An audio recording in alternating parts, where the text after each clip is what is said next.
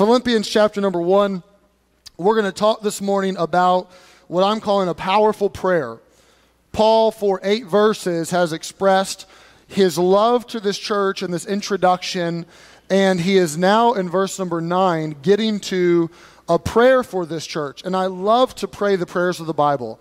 This has been a relatively recent development for me, maybe in the last three or four years, to pray the prayers of the Bible.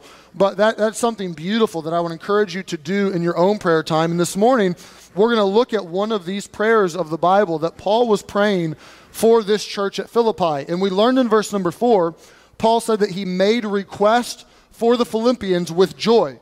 But he did not tell us exactly what he was praying. Now, in verse number nine, he will tell us what he's praying for these people and his specific request. So I want us to examine this this morning. He's coming out of verse 8 where he just told them, I long for you and, and I just, I desire you with the affection of Jesus Christ and the bowels of Jesus Christ.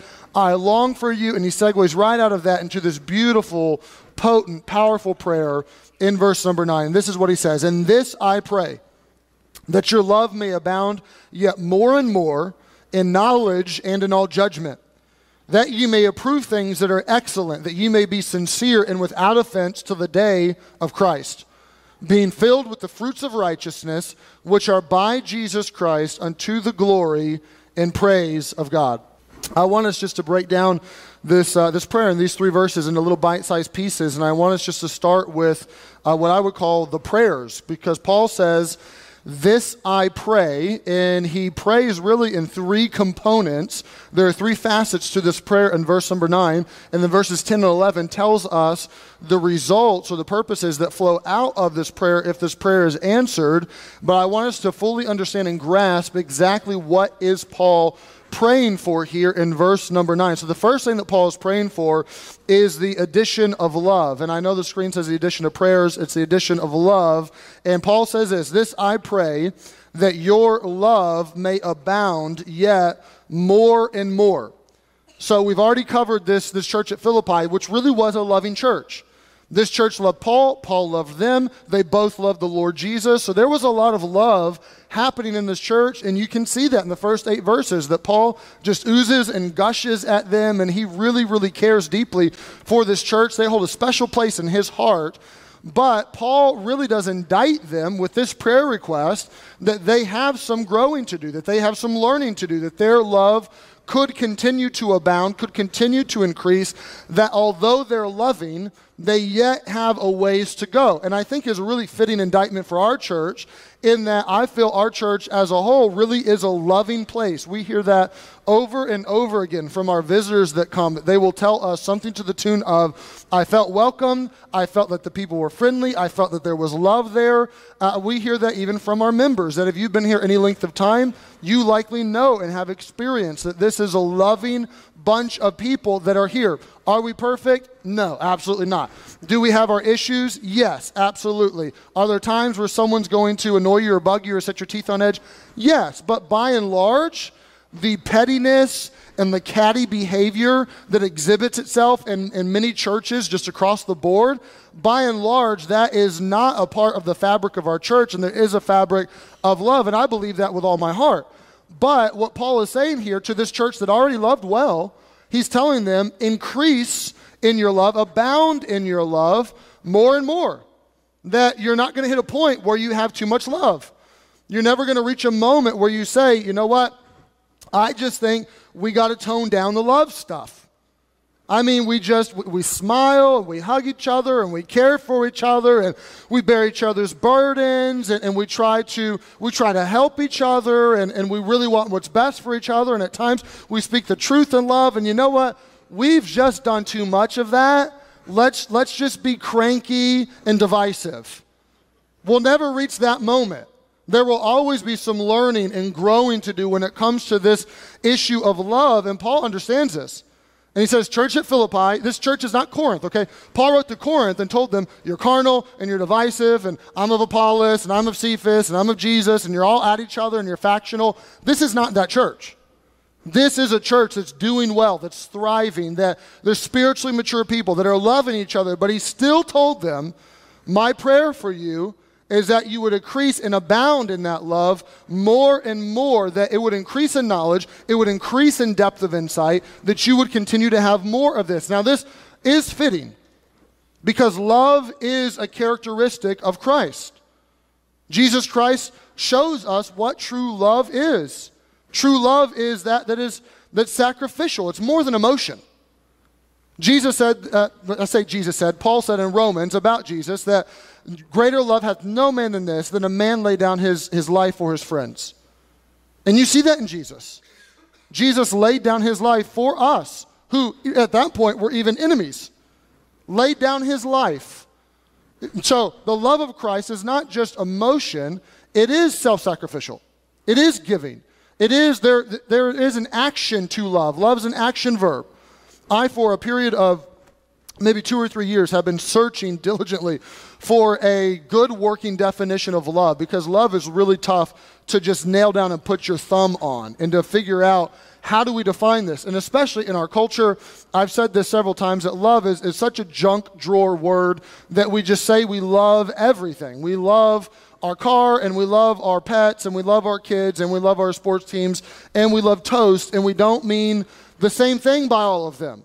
But we just we throw love at them and on top of all that, our culture has redefined love to be this I just accept everything.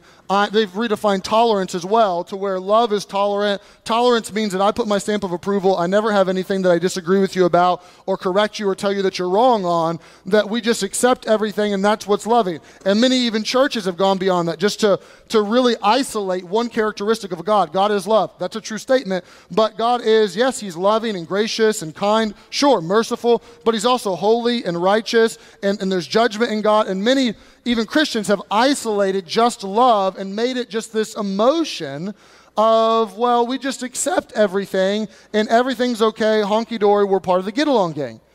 So, how do we combat all of these ways that we've redefined love and really know what Paul is saying here? What is, what is he after? What is he trying to get at here? And I found this week in my study, in my opinion, I don't have a verse for this, but in my opinion, the best definition of love that I have found to date, and here is the simple definition of love that I found love is placing a high value on someone else and actively seeking their benefit. That is the best definition I've yet to come up with to try to help summarize what true love is. It's placing a high value on someone else and actively seeking their benefit. So, this definition would help us, help us cut through some of the nonsense. If you say, I love Pop Tarts, well, do you mean that you put a high value on Pop Tarts and you actively seek their benefit? No, you don't. So, you don't really love Pop Tarts. You like Pop Tarts. I do too, the s'mores kind. They're great. Break them in half, they're, they're fantastic. Some of you are like, Pop Tarts, why would you possibly put that in your body? I don't know. They're just good. But I don't love them. I like them. This would also help us understand in real life relationships. Well, I just don't love him anymore. I don't love her anymore. In pastoral ministry, you hear that relatively often. And if by I don't love them anymore, you mean I don't highly value them any longer, and I'm not actively seeking their benefit any longer, well, then, okay, that may be true, but that's a you problem, not a they problem. The love is, biblical love is, is supposed to be pointed back to you. That you love people oftentimes despite who they are or what they do or what they say. You, you try to value them and seek their benefit, not because of what they do, because of who you are, because of what Christ has done for you, and you want to exhibit that to them. This is why there's so much instruction to, to love our enemies and to bless them that curse you and to pray for them which despitefully use you and persecute you. How could we possibly have that instruction? Well, it's not dependent upon them. It's dependent upon us saying, you know what? I value that other person and I'm going to actively seek their benefit. This is what the love of God and the love of Jesus is and was. God so loved that he what? Gave. That he valued us and sought our benefit, not because we deserved it, but he sought our benefit and died for our sins so that we could enter into relationship with him, be forgiven, and have a home in heaven. That's, that's true love. Galatians tells us that all the law is fulfilled in one word Thou shalt love thy neighbor as thyself.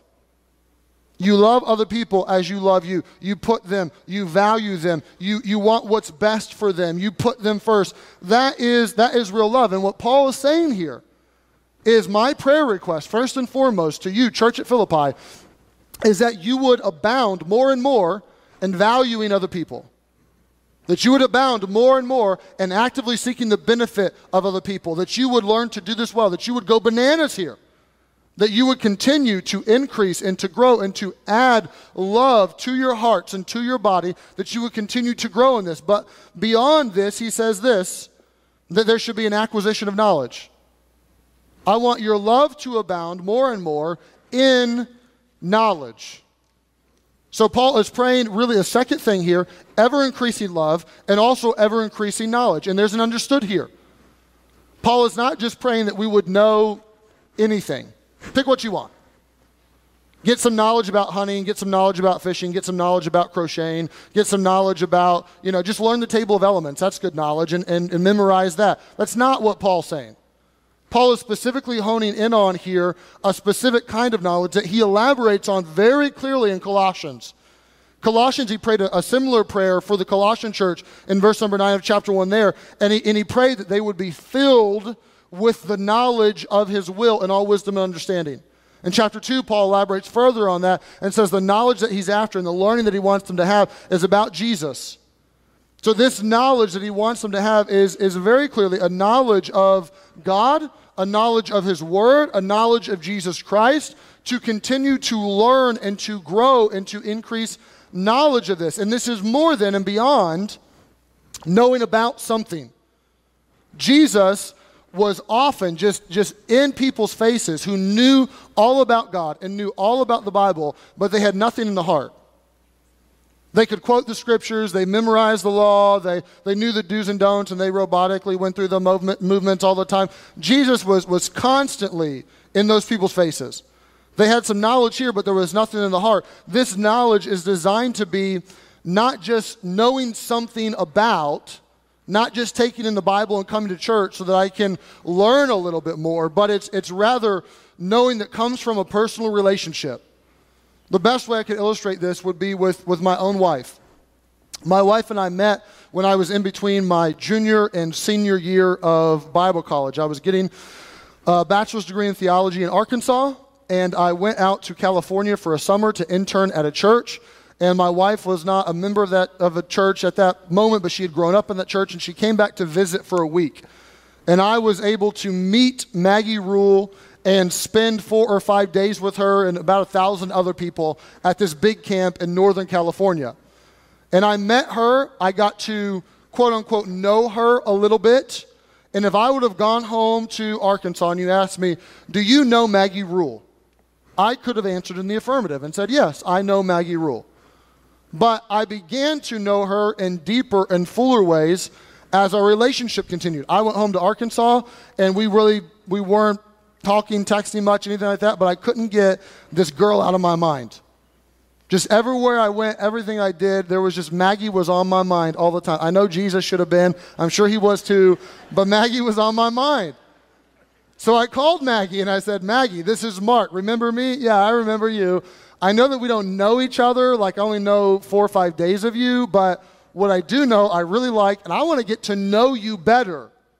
And she reluctantly, but thankfully she did, she reluctantly agreed to this. And we began a year long process of talking on the phone and sending each other emails and writing each other notes. Skype was just like just out. There wasn't even FaceTime yet, so we would Skype occasionally. We began that process of engaging in a relationship and getting to know each other. You know what happened over that year? We began to know each other, and that began to increase and abound more and more. And then I moved to California. I was wanting to get my master's degree, and I was debating between a school in Tennessee and a school in California. They were about even, but there was this girl by this one in California, and that made the decision really easy. It was I didn't have to pray about it. It was just like, I'm going there. I did pray about it, I'm kidding. But it was it was an easy prayer. I was like, yes, okay, I'm going. I didn't fast, I prayed. But I went and we spent a year together before we got married. And you know what happened through that relationship? I began to know her better. And she began to know me better, not just on the phone, getting to know each other's thought patterns, but now we began to see each other live and walk every single day, every day. And then I got married, and I thought I knew Maggie Rule when I got married. And she thought she knew Marc Likins. And we became a couple. And then what happened?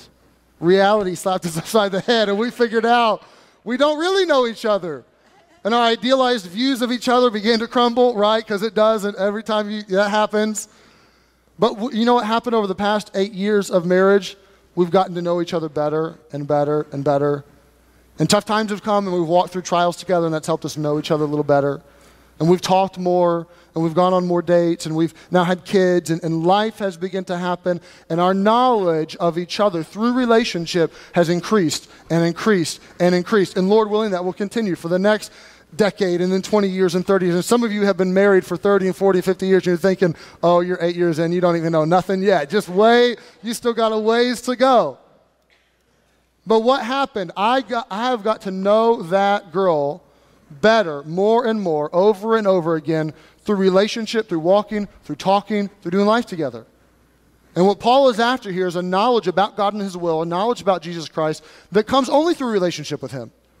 And he's praying that their love would abound, but also that their knowledge would increase, that they would, that they would learn more of Jesus. And his prayer request is not just, okay, pray this and God will download information in your mind and now you have knowledge. No, he's praying that something would work itself out, that they would, that they would take in more Bible, that they would continue to learn, that they would continue to pray, that they would continue to, to have relationship, that that would happen over and over and over again.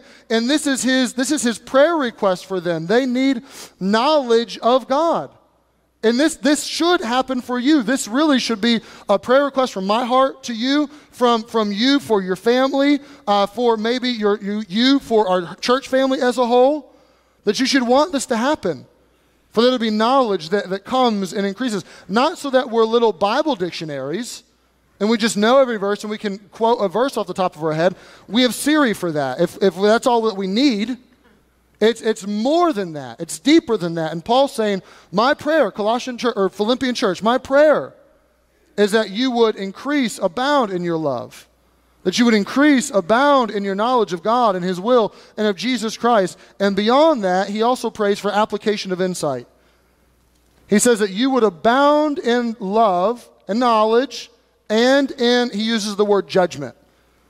Now, the English word judgment is used quite a bit throughout the New Testament, but the root word that's translated judgment, the Greek word for this, is actually only used one time. The actual Greek word, it's right here in this verse. It's, it's only used one time in all of the Bible. And it's a very unique word. It's tough to pin down exactly what it means, but it, it really denotes this, this moral understanding based on experience. If I could put it, the best way I could put it would be it's moral insight.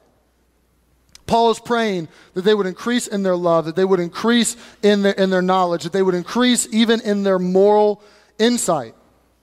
It's not just enough to know right and wrong. It, it, you need to be able to know what to do with that, how to apply that, what to do in your life. You need to be able to discern right behavior and how to act appropriately in certain situations. And, and knowledge and insight go hand in hand. They're meant to reflect each other, and oftentimes our right behavior is predicated by revealed truth. That your, your knowledge needs to come first so that right behavior can flow out of that. And truth is the basis for any right behavior. And many times people miss this. Many parents miss this. That you know the behavior you want out of your children, and you even expect that behavior, but you've never trained them or taught them or tried to teach them what to do or what not to do. You just expect them to, to be, you know, little geniuses that figure it out and act the right way. No, there, there's a lot of training and teaching that goes first because truth is the foundation for that right behavior. Many churches miss this. I don't think our church does. I think we do a good job of this. But many churches will accept people maybe into their membership or they will have someone that comes and gets saved and they begin to grow and all of a sudden they expect that person to exhibit right behavior but they have a very low baseline of knowledge and before that right behavior begins to manifest itself there needs to be some growing there needs to be some maturing and as we mature in jesus we should naturally have a little bit more moral insight we should be able to discern what is right and wrong. We should be able to, to know and be able to test the spirits, as John says. And if we're not careful, we can get to a point where we expect people to exhibit right behavior, without first trying to teach and give them knowledge and give them instruction. And that, it doesn't work if you just want to expect right behavior out of people, the end.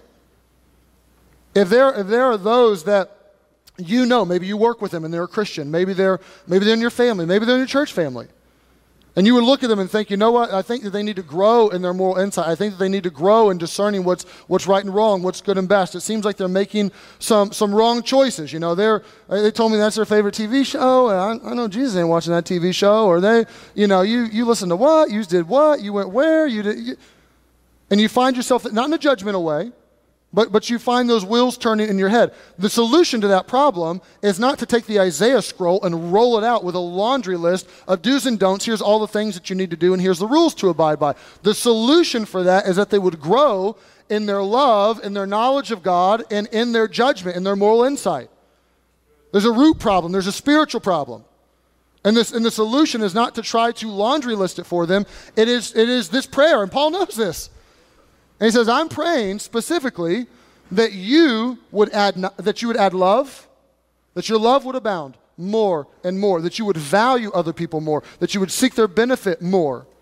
I'm praying that your knowledge of God and His will and of Jesus would, would that you grow in that. That's what our Sunday night series in Colossians has been all about.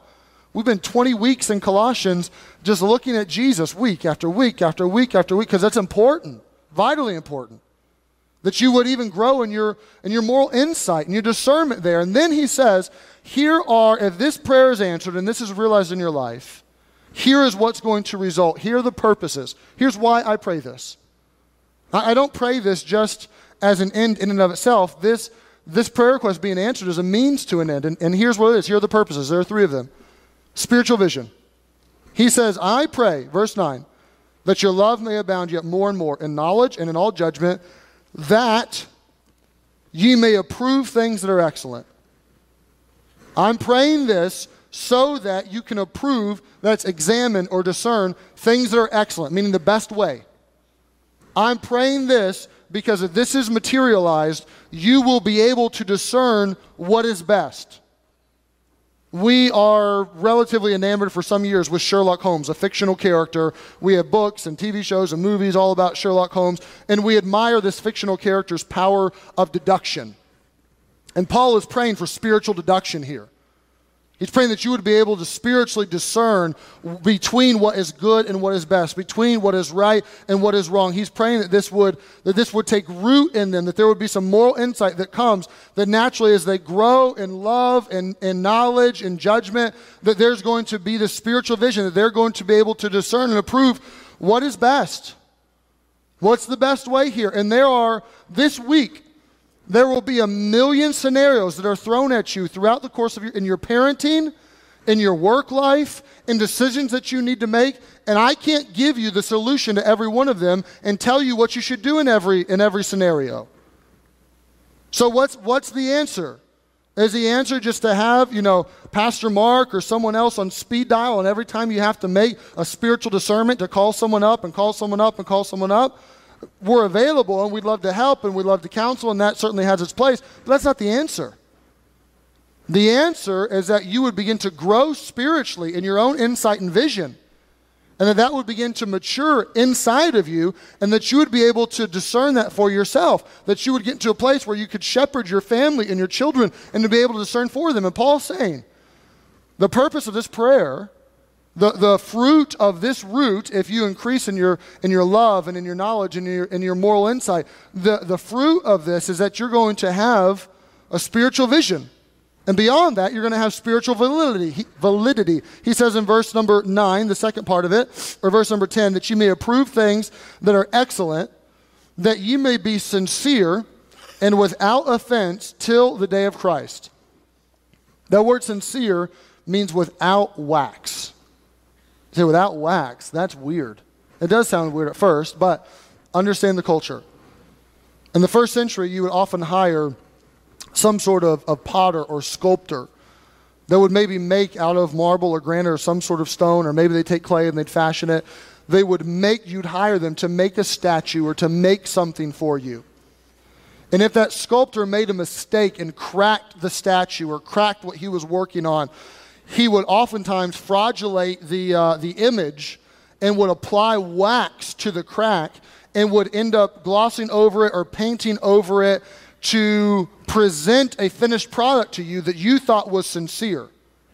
You thought it was without wax. You thought it was faultless. You thought that this was good workmanship. But he would present something to you with wax that was covered and over the course of time, the marble or the stone would not erode, but that wax would erode, and you would begin to discover that there was a fault there and something was wrong. And first century purchasers of items would oftentimes require on the bill of sale that something be sincere, that something be without wax.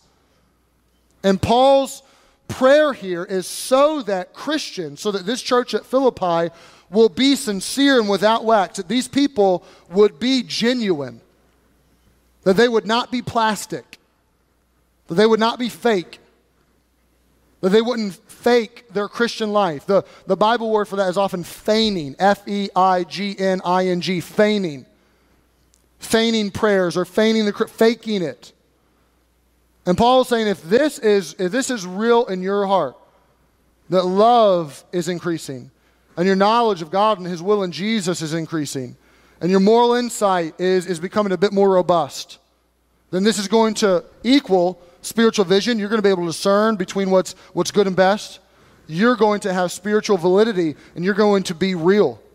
You're going to be sincere. You're going to be authentic. And you're going to be without offense until the day of Christ. Without offense does not mean that you're going to be perfect and live a sinless life. It, it literally means that you're going to not offend other people purposefully.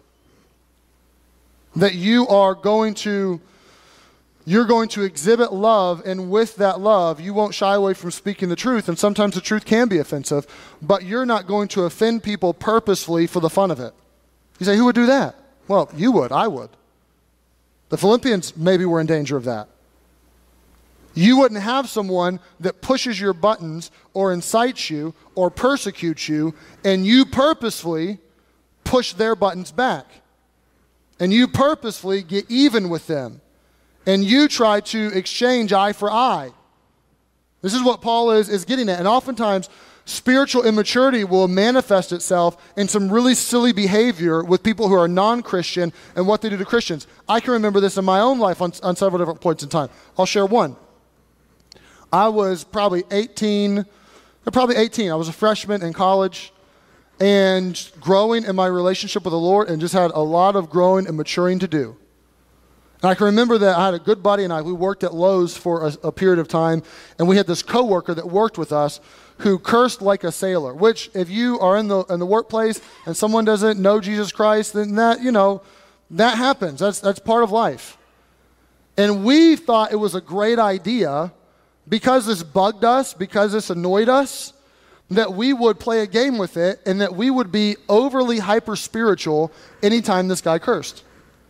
That if he wanted to push our buttons, we would push his. He wasn't a Christian guy. So instead of, of loving him and trying to witness to him or trying to invite him to church, our solution, which is entirely childish, our solution was if he said beep de beep, we'd say, Jesus is good, isn't he, man? Jordan, isn't God good? That was our solution. What were we doing? We were trying to push his buttons.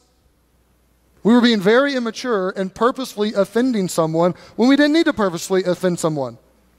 Our Christian walk didn't necessitate us to, to, you know, be Billy Bible and try to, try to annoy this guy because he annoyed us. That was not the solution at all. And Paul understands that if there really is genuine love for other people, if there really is this, this knowledge of God and His will and Jesus, if there really is this, this moral insight that you have, this is going to manifest itself in a valid walk that's sincere. It's not plastic, it's not fake. A walk that is without offense until Jesus comes. It doesn't want to or find some sort of weird delight or, or, or glory in making someone angry. If you've been married for any length of time, you've had this happen. They ticked you off, so you wanted to tick them off, right? We call it the crazy cycle. You're just exchanging madness. They made me angry. They didn't. They did. He said, she did.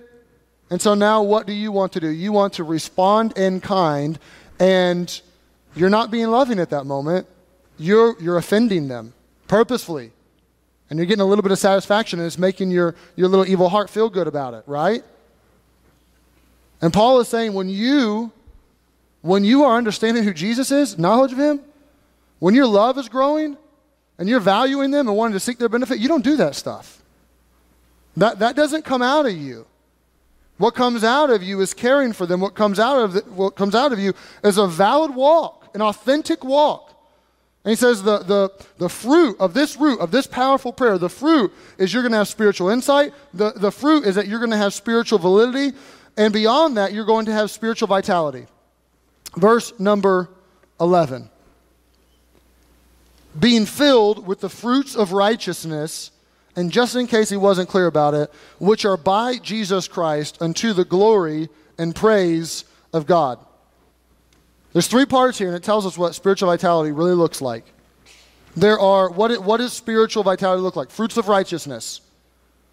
That literally on the outside, manifesting itself is right behavior is choosing to do right, is choosing to put others first, is choosing to, to, to have fruits of righteousness. That will manifest itself. And how does this happen? Well, Paul's very clear. It's by Jesus Christ. And why does this happen? It happens to the glory and the praise of God.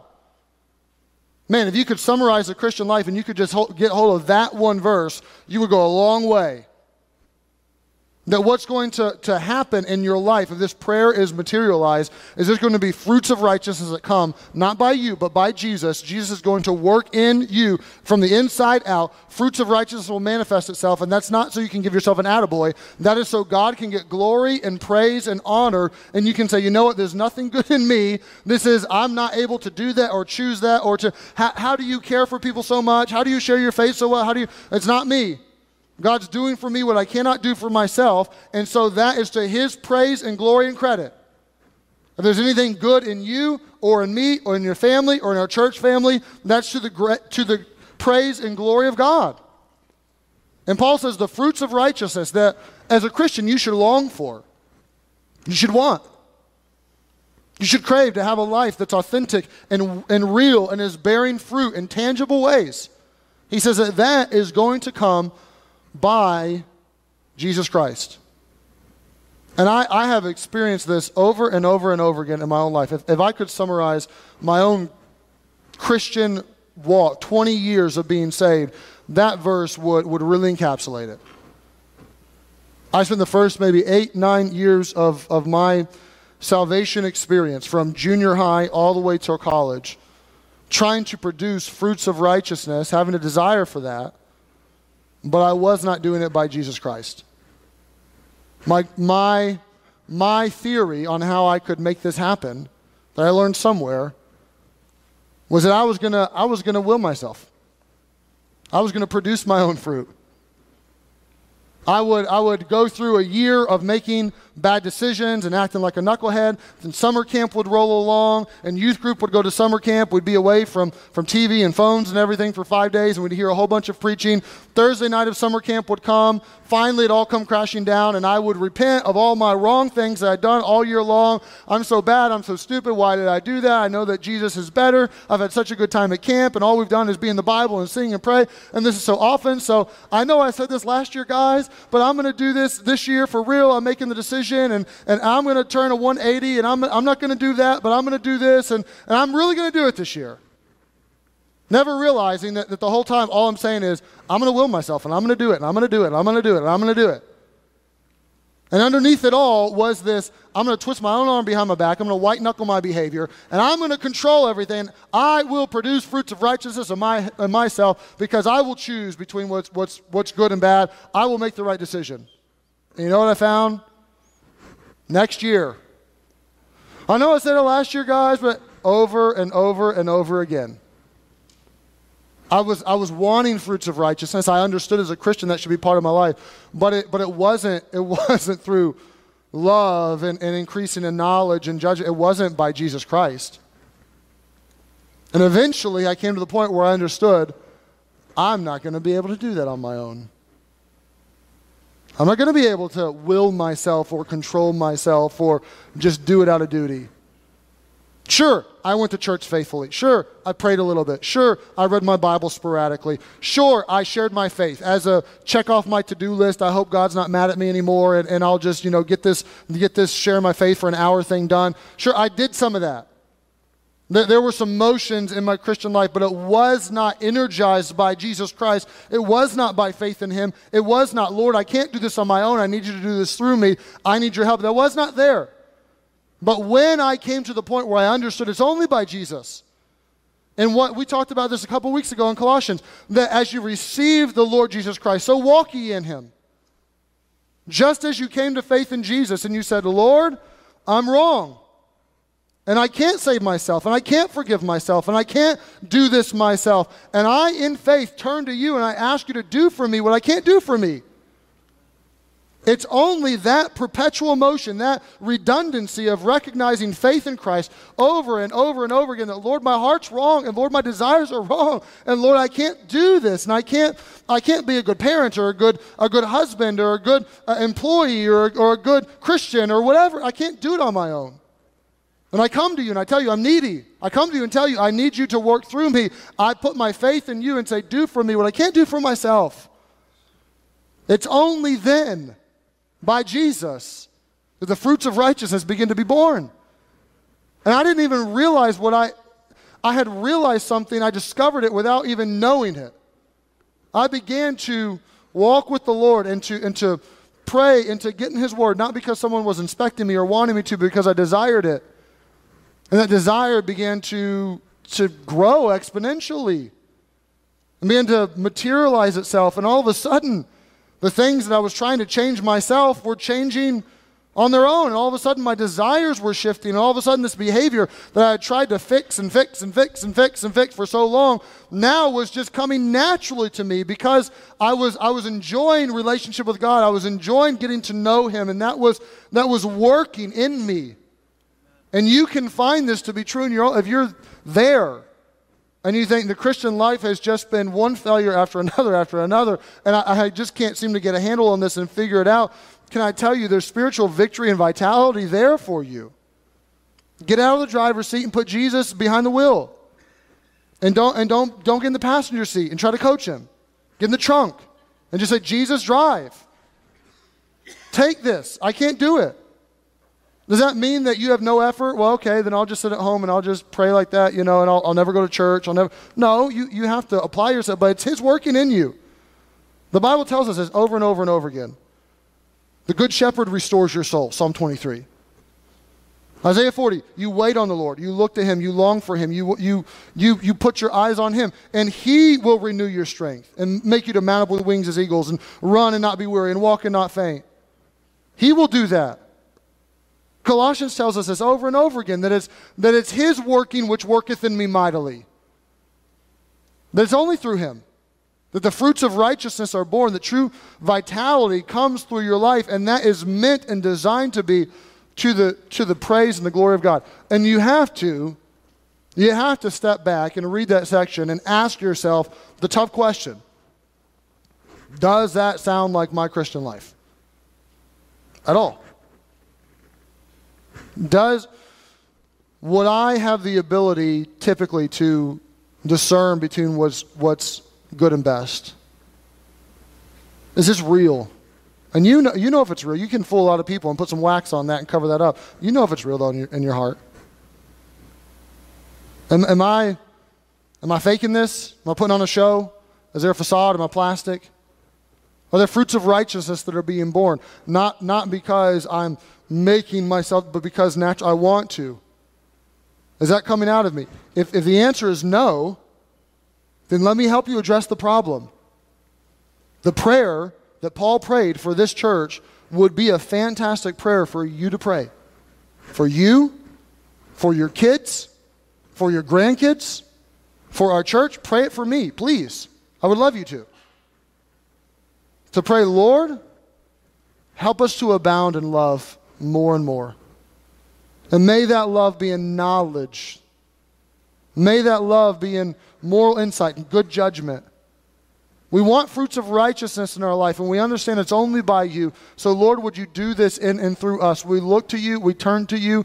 We want to do our best, but we know that our own power and our own strength can't do it. So, Jesus, work through me. I put my faith in you, I give you control. That would be something that I would recommend you pray. That would be where I recommend you get. Because until you do, you're not going to have the, the vision and the authenticity and the vitality that you need in your Christian walk until you get there. And Paul understands this, and he prays for this church a simple prayer. And my hope and desire is that you would begin to pray this for you and for your family and for our church. And his prayer is simply this I pray that your love would abound more and more in knowledge and in all judgment. And if that happens, then the fruit bears itself. It works itself out. It comes naturally. So let's make that our goal. Let's make that our goal. Not a laundry list of, of do's and don'ts, not a, not a here, let's, let's regiment behavior and, and forget Jesus. Let's make that our goal. Love more and more I value other people and I seek their benefit. Knowledge, understanding, and knowing more and more of God and His will in Jesus Christ. Moral insight, beginning to learn that. Some of that comes with experience. Lord, would you help that to be us?